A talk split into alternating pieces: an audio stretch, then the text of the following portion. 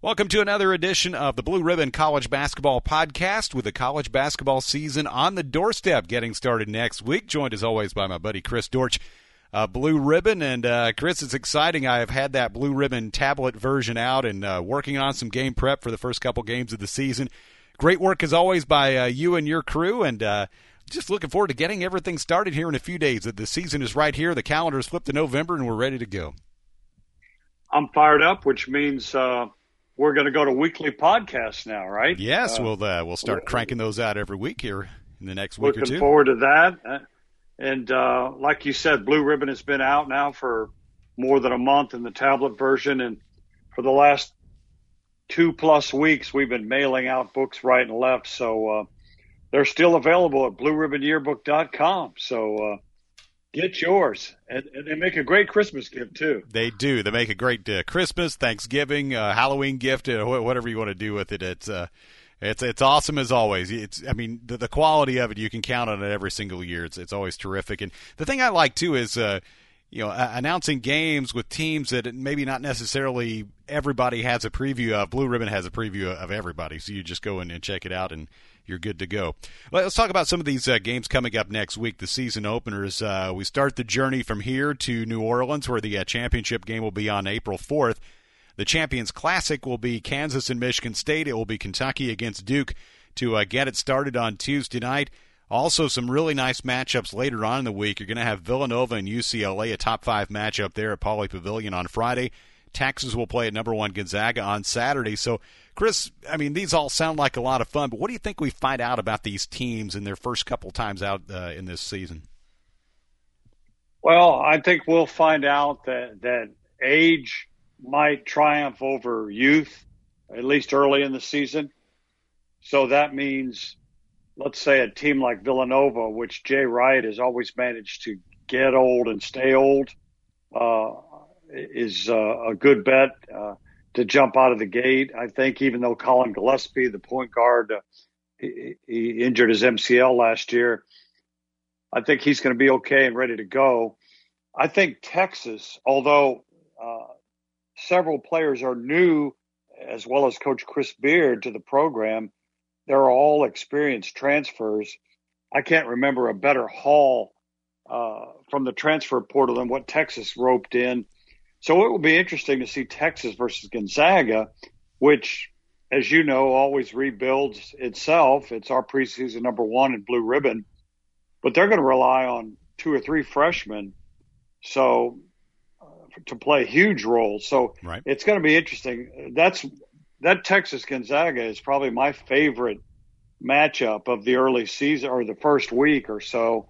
I'm looking forward to that. Yeah, no doubt about it. Looking forward to seeing that one too. And uh, uh, Chris, we should mention that uh, coming up in a little bit, you, you and I are not going to have to do a lot of talking on this show because Joe Lunardi is going to join us very no. shortly, the uh, ESPN bracketologist and a longtime friend of yours and friend of our show. So looking forward to having Joe with us here shortly. Uh, a little bit about the uh, the SEC. Uh, another friend of ours, Kermit Davis, a new four year contract through 2025 at Ole Miss. his, he's done a really good job there. Two postseasons in the first three years as head coach, and that includes the COVID year where the tournament got canceled. Uh, they went to the NIT as a number one seed last year. Landed a couple big recruits.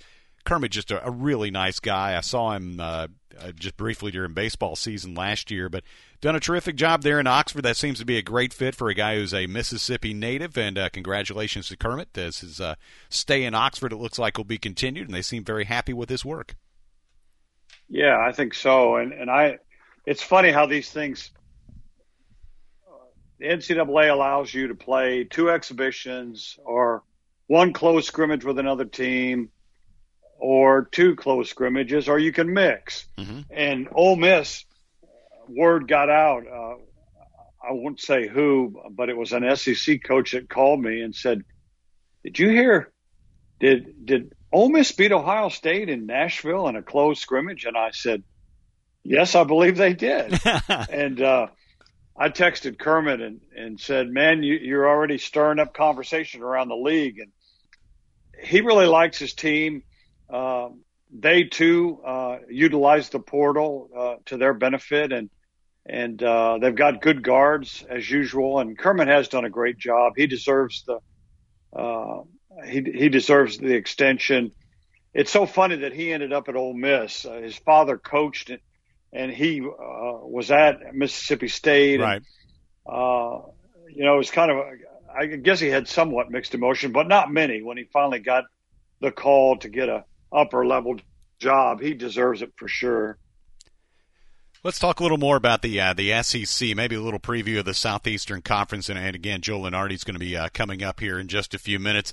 Uh, several teams to rank this, rank to uh, start the season: Kentucky, Alabama, Arkansas, Tennessee, Auburn ranked uh, some places. Uh, Kentucky seems to have reloaded with transfers. Arkansas and Alabama seem to have the most proven players. The Hogs also adding three three big transfers to their program. What about Auburn? They, they seem like to me, Chris, maybe they're the hardest team to figure out of this group. They did not play well down the stretch last year. Sharife Cooper has gone to the pros. They have this freshman Jabari Smith, who they're expecting a lot of. Allen Flanigan is out for a while with an injury. What do you make of that whole crew? You know, it's funny. Uh, after his first couple of years, when Bruce Pearl realized that he wasn't going to be able to do the quick turnaround that that he did with Tennessee, he's sort of gotten it going, and he does it with a a cast of characters that you know may not be the most recruited guys, but they fit with what he does. And then now is that he's starting to get a guy like Jabari Smith. They're, they were in our preseason top 25 uh, and stayed there despite the injury to Allen Flanigan. But I don't think they'll be as good as they can be until he's ready to go. And it was an Achilles injury, and those are yeah. difficult to deal with. Uh, they didn't re- release a lot of details. I don't think it was a total tear like KD underwent, but that's a tough injury to recover from. Tennessee, the Vols have the pieces to contend. Uh, they they lost some pieces off last year's team, but have plenty coming back and some new additions that that'll help. You know, Kennedy Chandler among others, but. You feel like they'll be strong enough on the glass and inside, and, and you were talking about stats from exhibition games and so forth. They put up a million threes in that game the other night. I talked to Rick Barnes the other day, um, just briefly, and they've averaged in two inter squad scrimmages, a closed scrimmage with Davidson, and a public scrimmage with Lenoir-Rhyne. They've averaged more than 43s a game. And I don't know that that necessarily means that they'll take that many every game, but and I don't think that he's necessarily changed over to a three and drive offense like I read one of the Tennessee beat writers wrote that. I think he just ad- adapts to his personnel. And he's got some people that can sh- make threes. Kennedy Chandler, a great freshman, number one point guard coming in. The one thing that, that, uh, Paul Biancardi, our buddy from ESPN, said that, that he needed to work on and did in his final year of high school was shooting the three ball in that exhibition against Lenoir-Rhyne, he was four of five. Uh, and the kid, the transfer from Auburn, Justin Powell, he came in with yep. the reputation of being a shooter. He was four of eight from three. And they've got Santiago, Santiago Vescovi, who didn't shoot it well in that game, but can shoot it well. And uh, Josiah Jordan James. So they've got at least four solid 30, upper 30% plus three shooters so why not let them have at it? Is the way I look at it. And they're going to do it, and they're also going to run. And they've got three point guards. Rick got caught short uh, of point guards two years yeah. ago. He vowed never to let that happen again. And they've got at, at least three guys that can run the point, and they're going to play fast. Uh, I, I, wonder about the team whose games I'll be calling, and that that is Vanderbilt. Uh, I've talked to Jerry Stackhouse a couple times, uh, a couple days ago, matter of fact, and they they played a couple close scrimmages, and I think they felt pretty good about how those went. I guess one of the big questions is whether the uh, the big man Liam Robbins when he'll be back at full strength. I know they're getting him back to some work this week. But uh, when he's ready to go and, and full speed, they're, they're hoping he can be as good as he was at Minnesota at times because that's something this team's been uh, lacking the last couple seasons. That big presence down low, he can throw the ball and get a bucket or do work in the paint on the defensive end. I think guard wise, they're going to be just fine. Seen quite a few practices and, and, and watched him uh, some here and there. And uh, Scottie Pippen Jr., I, I think they're hoping he'll be able to play off the ball some more. They have the transfer Roddy Chapman that's a grad transfer from Dayton who's played on some really good teams, and he looks like a really nice player. And, and I think uh, that he's going to be a big help for them. Uh, they have Tyrin Lawrence, who's a talented freshman last year before he got hurt. Uh, he's back and rolling again. So uh, I think this will be a really interesting team to watch. And, you know, I was doing some prep for the season. And I, I had almost forgotten how many close games that team lost last season. It, it got down a lot of times where, you know, you had a chance if you make a shot or you, you know, take care of the ball and, and don't make a big mistake at the end where you have a chance to win games. It'll be interesting to see if this group can kind of get over the hump in some of those games this season. Another team that I've seen, Chris, uh, lot of people picking as a potential surprise team. And to me, I don't know if it would be that big of a surprise to Mississippi State.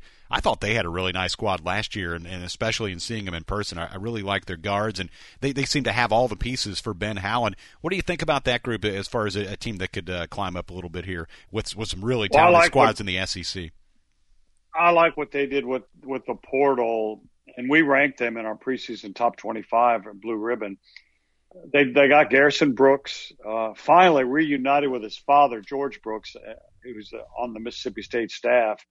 He had originally committed to go there, and at the last minute recanted and and went to North Carolina, and, and he spent four good years there, especially his junior year. If he can revert to that junior year form and and team with a big man they've already got who can play Tolu Smith, yep uh, and also DJ Jeffries, the Memphis transfer. They'll have one of the most imposing front lines in the country. And then Molinar is, is a great first team preseason All SEC pick. And I think the key man for them is Rocket Watts, uh, the transfer from Michigan State. He underwent hip surgery in the off season. And if he's close to where he was as a freshman at, at Michigan State and where he was allowed to play the two and, you know, Tom Izzo admitted he miscast him at the point last year. I think I think they're going to be a formidable team. I really do. Chris, he is here. ESPN bracketologist and longtime friend of yours and friend of the show, the one and only Joe Lunardi. What's going on? Fellas, it must be that time. We're talking hoops. What could be better? absolutely. Now, now, the last time we talked to you, you were like at an undisclosed location uh, near the beach, I think it was. Where, where are you coming from today? I'm at my my regular house in beautiful Drexel Hill, Pennsylvania. Uh, I do have a little bit of uh, travel here in the next few days. A couple of tip off events. Uh, one uh, in Indiana, one on the West Coast, and then back for uh, some opening night action in Philly uh, next week. And then, you know, I, I like to call it a marathon to March. Uh, a couple things I wanted to ask you right out of the box. First of all, this is just a statement. Congrats on on the new contract. Uh, well deserved. I, I, still am proud of the fact that uh, I was with you right there at the origin of, of uh, bracketology, and I'm glad it's worked out so well for you. Give us a couple of. You heard it here first from the original OG bracketologist that you think might happen this season. Wow. Well, yes. Thank you for that. All of that, Chris. And I, I still say that uh, when, whenever it is that this ends for me, and I'm in no hurry, so there's no announcement there. I'm in no hurry. Uh, as, as, as long as I feel good and and you know I, I don't stink at it, I'd like to keep going. Uh, but but you know, my fondest years were the original, not bracket bunker of selection week, but but the blue ribbon bunker. And I would yep. love to get the band back together, right? Like like you know, like Aykroyd and Belushi, yeah, and and and, and ha- have our not Blues Brothers but Blue Ribbon Brothers together. I like and go that. and do uh, you know, just for old time's sake, because that really is what started it all. And, yeah, at least have at least go play golf or something. Oh well, for sure. Golf season is, is just just about over here in Philly, unfortunately. Yeah. Would you have to like go get anybody out of, here to to make this happen? Would you have to go get anybody out of jail or anything like that? You know, like like they do in, in the Blues Brothers. Well, I don't, I don't we have to spring anybody.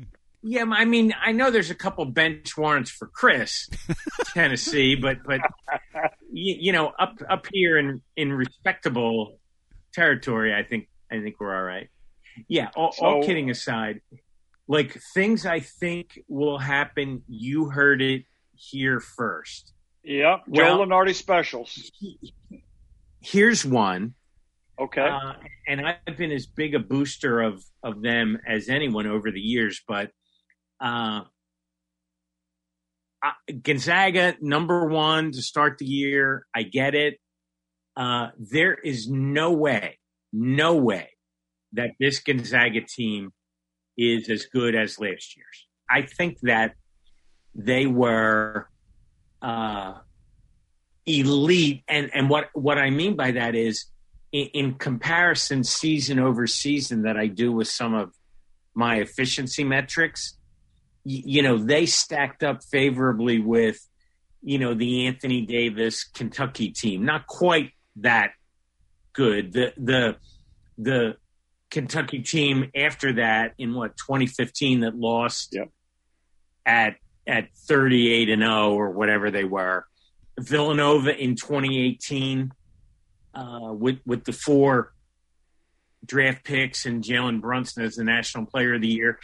Like these teams were, you know, a cut above over, let's say, the others in in this century since the year 2000. I don't think this Gonzaga team will be that good. Ergo, I don't expect them to go sauntering into the Final Four undefeated, or for that matter, necessarily even make the Final Four. I think last year, while the Zags and Baylor were clearly a cut above everyone else, I don't know that there's a cut above group like that. I think there is a larger group that includes uh, Michigan and, and Purdue uh, and Kansas uh, and, and, some others. I, I think it's a larger group from whom we're going to see the champion emerge. So, so that's my. You heard it here first. I, I like that. Um, you know, you you do this thing year round, and I've often wondered what are the underreported obstacles that the the committee and thus you have to deal with when you're actually making your bracket because you don't just pick teams and slap them in. You understand the rules better than anybody. What are some underreported obstacles in in bracketing that people don't know about, or the layperson doesn't know about? Yeah, the, the the the bracketing element is underrated a little bit, uh, and and frankly, to, to me, to me, I think that the committee spends too much time on selection and not enough time on bracketing. So what what do I mean by that? Well, they get there on Wednesday of championship week and they work on selection and their seed list you know at least until midday Saturday. And there have been years where they don't even attempt to put teams into the bracket until Sunday, and some they, now less so anymore. They they're better at having contingency brackets ready for what will happen on Sunday, and it's easier because there every year there are fewer games on Sunday. Right. Uh, you, you know, most most leagues have have kind of started to shy away from that with a little bit of nudge from the NCAA for good reason, um, because, because it, it does throw some monkey wrenches in, into the mix or uh, you know, to, to use a metaphor from from our day, a few seven hundred dollar Pentagon hammers get thrown into the mix there. yes, but, I, I remember that. You know, it. Look, their argument is always, you can play your way out of a bad seed. You can't play yourself into the field if we don't pick you. Ergo, we should spend more time, the most time on selection and, and I guess my argument to that is uh, the selection shouldn't be that hard that it takes 90 to 95% of the time. Yeah. Uh, and unfair brackets actually have a much greater impact on a team's ability to advance than you know what, what happens to the 69th team if they should have been in. Like even if they miss a team on the margin that team isn't winning the national championship right? Like i, I know we've had upsets and last year we had a, a first four team in ucla make the final four and it happened in the inaugural in the debut of the first four back in 2011 with VCU. But I mean, by and large, even with those outliers, neither of those teams won the championship or even reached the, the final. I think that th- there's a host of schools over the years that have been disadvantaged by mm-hmm. incorrect seeding or uh, bracketing. Uh, and and you know, I just think they should spend more time on that. They should spend more time on on helping out with travel, on being fair in terms of placement, and I, I don't I don't think I don't think they do that with as much emphasis as should be the case. Um, and the reason probably is because there's no revenue units involved in where you're bracketed. There's only revenue yeah. units involved in where you're selected. So or in being selected. I get it. I just don't agree with it. I'm never going to win that argument. Uh, and we'll probably die on that hill. We're visiting with ESPN bracketologist Joe Lunardi. Uh, they, they, introduced the the net tool a few years ago, and it sort of replaced the RPI and, and, and, some of the, the ways teams are evaluated. Do you think that's been an effective metric, or would you like to see it tweaked, or are there other sorts of metrics you'd like to see introduced? I, I do think it's effective. Uh, in, in, fact, in fact, let's see now. We've got one, two, three seasons of net, uh, two of which we actually had a, a, bracket.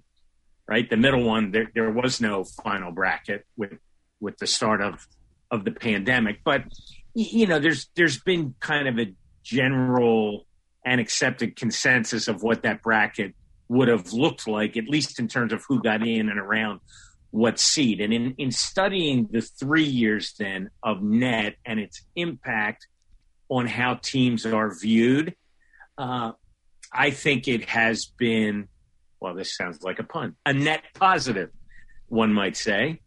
Uh, it's a better metric than the RPI. It is uh, more effective at telling us how teams are playing as opposed to RPI, which 75% of it was who you played and who your opponents played. So I, I'm, I'm in favor of that.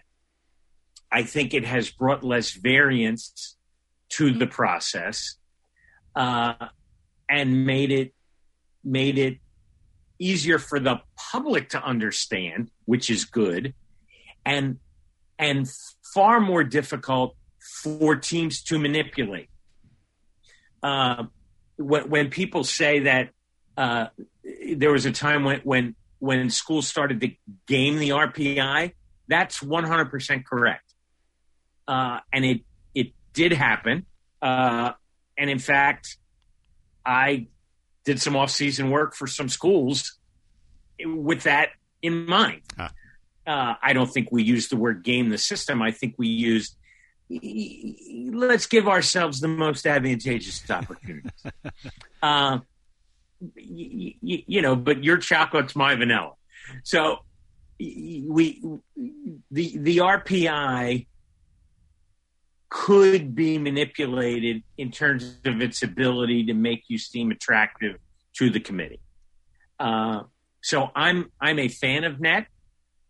Uh, it has made the preseason and scheduling work more difficult, but it has made the process of selection and seeding more fair. And I, am willing, like that's a good trade in, in my in my eyes. And I, I, I frankly, I don't think we're missing any metrics.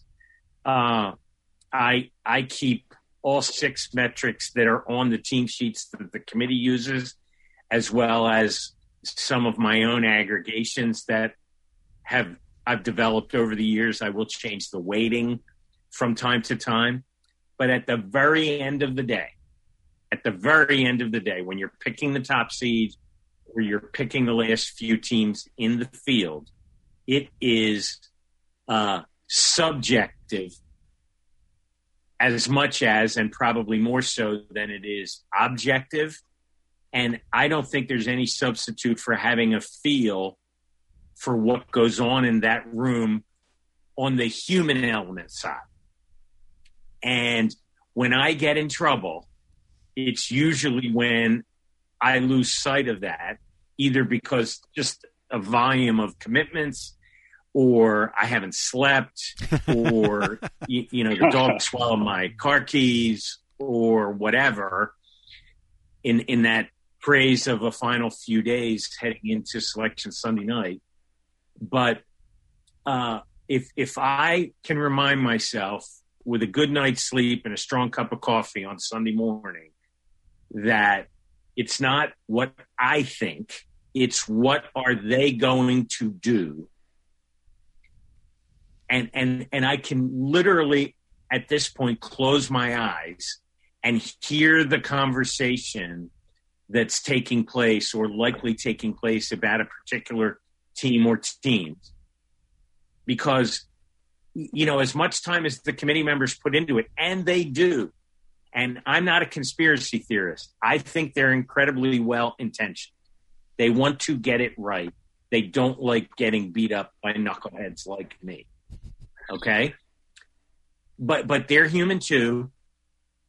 And I can close my eyes and hear the conversation and I can apply 20 or 25 years of history to that because they only serve for five, right? right? And then they go away. And they only build a couple brackets each year.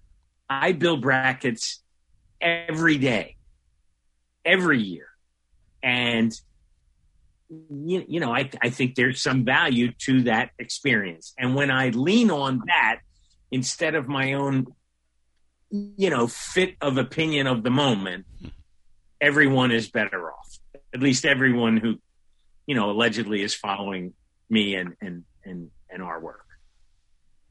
Does that make sense? Okay, my friend. Absolutely. It it, it, it does. It does. Um, I'm, I'm going to ask you to look into that crystal ball of yours one more time.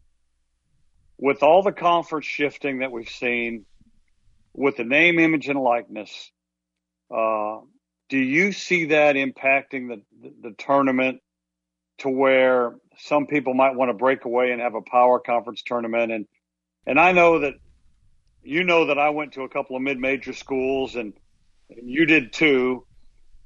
That wouldn't be good for the for the NCAA tournament, would it? If if if it fundamentally changed and became a power conference tournament.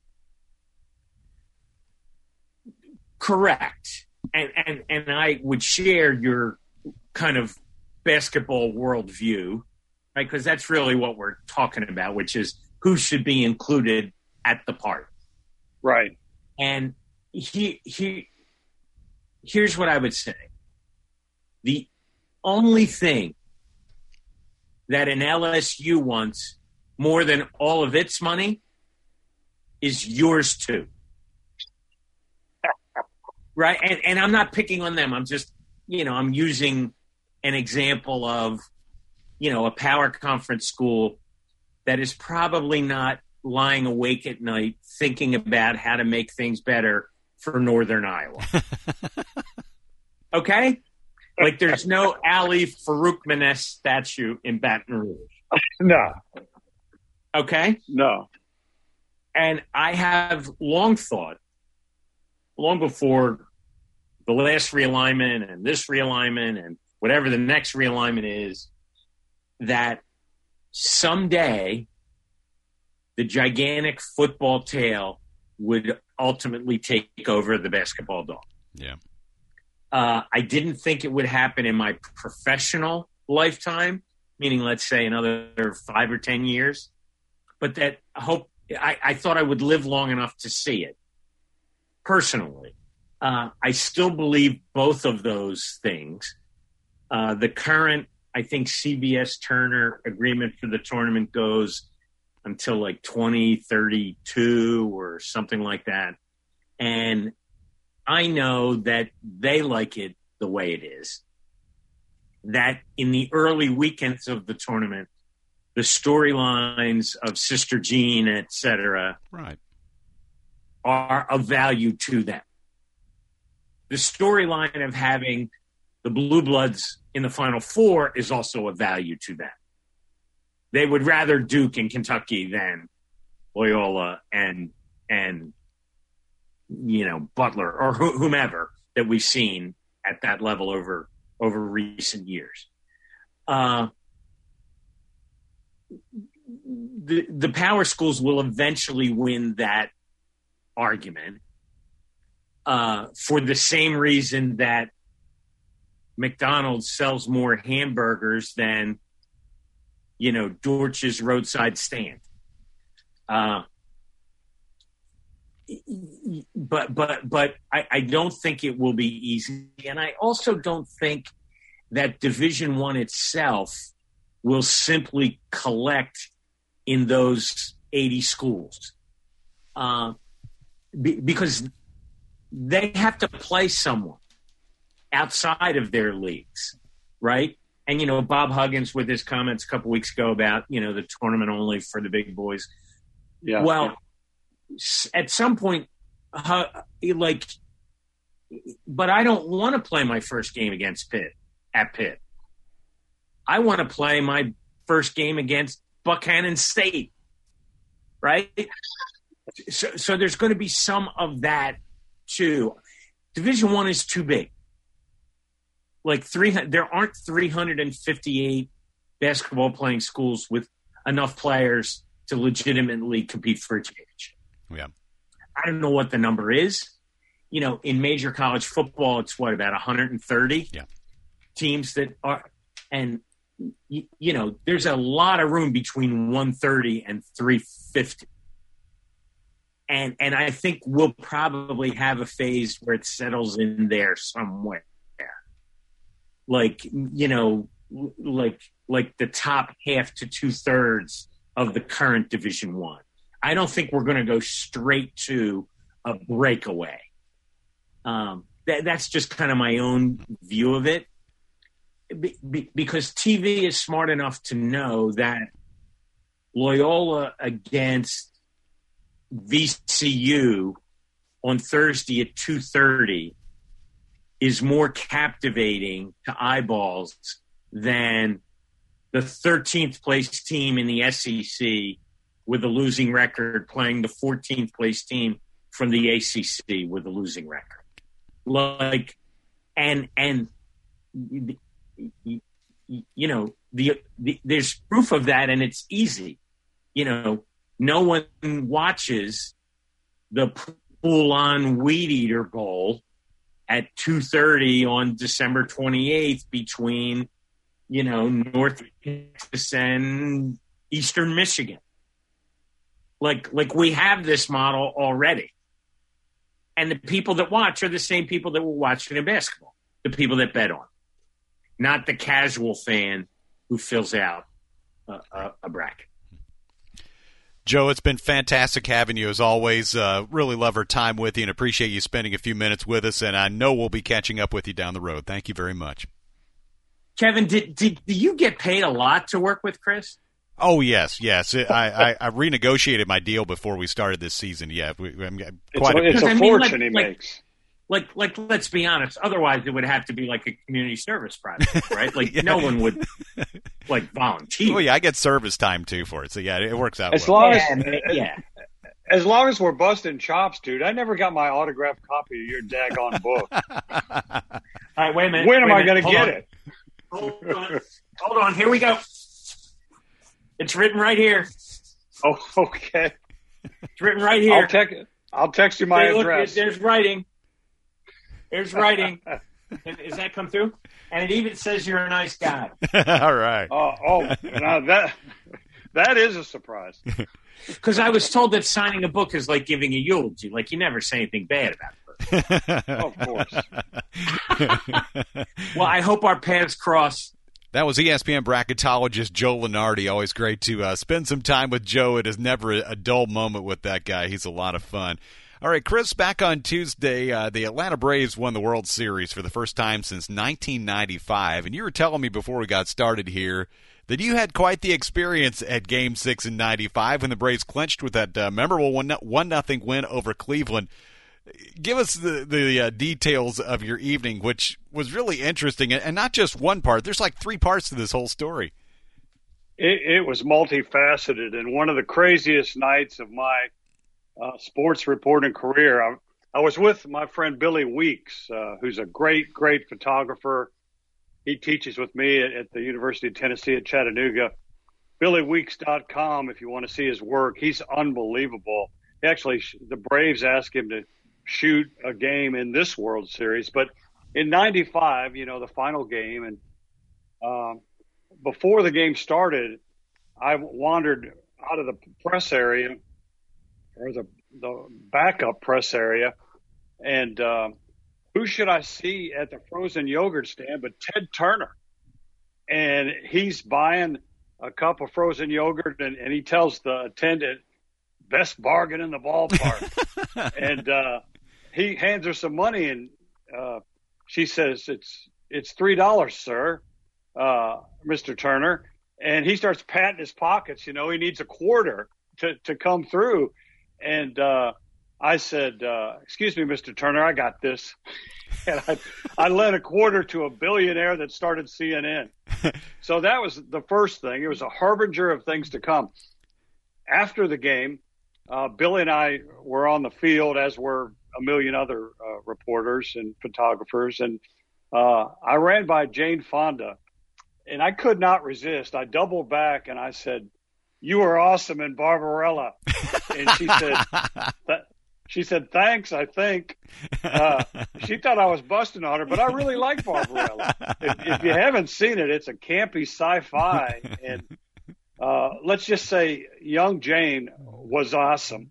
Um, and so after that, I start heading to the Braves locker room and I'm running full tilt boogie, you know, and I turn a corner and see somebody. I slam on the brakes and I am freaking nose to nose with Jimmy Carter. And I've got diminished memory of some of it, but I swear his Secret Service agents looked like they were going to draw down on me. But he just said, that was a great game, wasn't it? I, I said, all I, at first I said was Jimmy Carter. And I said, yes, Mr. President, it was great. And then I, I, I bade farewell and headed to the locker room where the final part of the great night, uh, one of the clubhouse boys that Billy and I had befriended, you know, throughout the series, uh-huh. uh, he saw me standing over there and he said, here, and he gave me one of the World Series hats that oh, they put cool. on, you know, for the. Uh-huh. And uh, my, my, dad, uh, uh, he was a huge Braves fan, so I gave it to him. And after he passed in 2011, I I inherited it back. But uh, yeah, I, I've I've been through some some crazy stuff in my career, but in one night for all the the things I did or almost didn't do, i.e., run down Jimmy Carter. Uh, that that is second to almost none of any, anything that's ever happened to me. that is awesome. What a story. I mean, it'd be it would have been a great story even if you just had like one part to it. But uh, for all that stuff to happen uh, at the same time was amazing. I, you know, it I was I, crazy. I, was thinking, you know, when you went to work for Turner and was doing some NBA stuff, I mean, you, you got to throw down that story of, of lending Ted a quarter. I mean, you know, a little little something for the effort here. A little something for the effort, yeah. I, I don't think he remembered me uh, but I sure remember him. And what's cool is uh, he's got a history in Chattanooga where I live. He went to the McCallie School, huh. and I, I think is a generous stoner. But uh, yeah, he he was nice. We we chatted for a second after that, but uh, hey, I hope we win tonight. You know, he had this gravelly yeah. voice. Uh, as, as a seafarer might, I remember when when he did America's Cup and. Yep I was working in Florida at the time, and we would get off work and actually watch that stuff on ESPN, like at, at you know Fridays or Ruby Tuesdays or wherever it was we went after work. They had a huge screen, and but Ted Turner was is a, a unique individual for sure. Yeah, I uh, I was at that World Series earlier in the series. I went to games one and two. My uncle and I did, and I remember seeing Ted and Jane down there huddled up. It, it was cold, and uh, I remember Darius Rucker sang the national anthem at, at one of those games. And of course, you know, he's he's still very famous and prominent now. And uh, you were Oh, talking yeah. you were talking about Jimmy Carter. I guess my only uh, real connection there is Jimmy Carter was elected on my birthday in 1976. I, I, I remembered that. Wow. Uh, I guess I would That's have been. awesome, I think man. that was my fifth birthday, and uh, he was elected that day. And, and I guess my other connection is I, I was born in Georgia, so there you go. Well, uh, Chris, There you go. uh, awesome. That is awesome. I wanted to make sure you told that story before we got done. And uh, man, the season is upon us, and we'll get things rolling next week. Always a lot of fun. Appreciate the time. I enjoyed it, buddy. He's Chris Dorch. I'm Kevin Ingram. That is the Blue Ribbon College Basketball Podcast, and we will talk to you soon.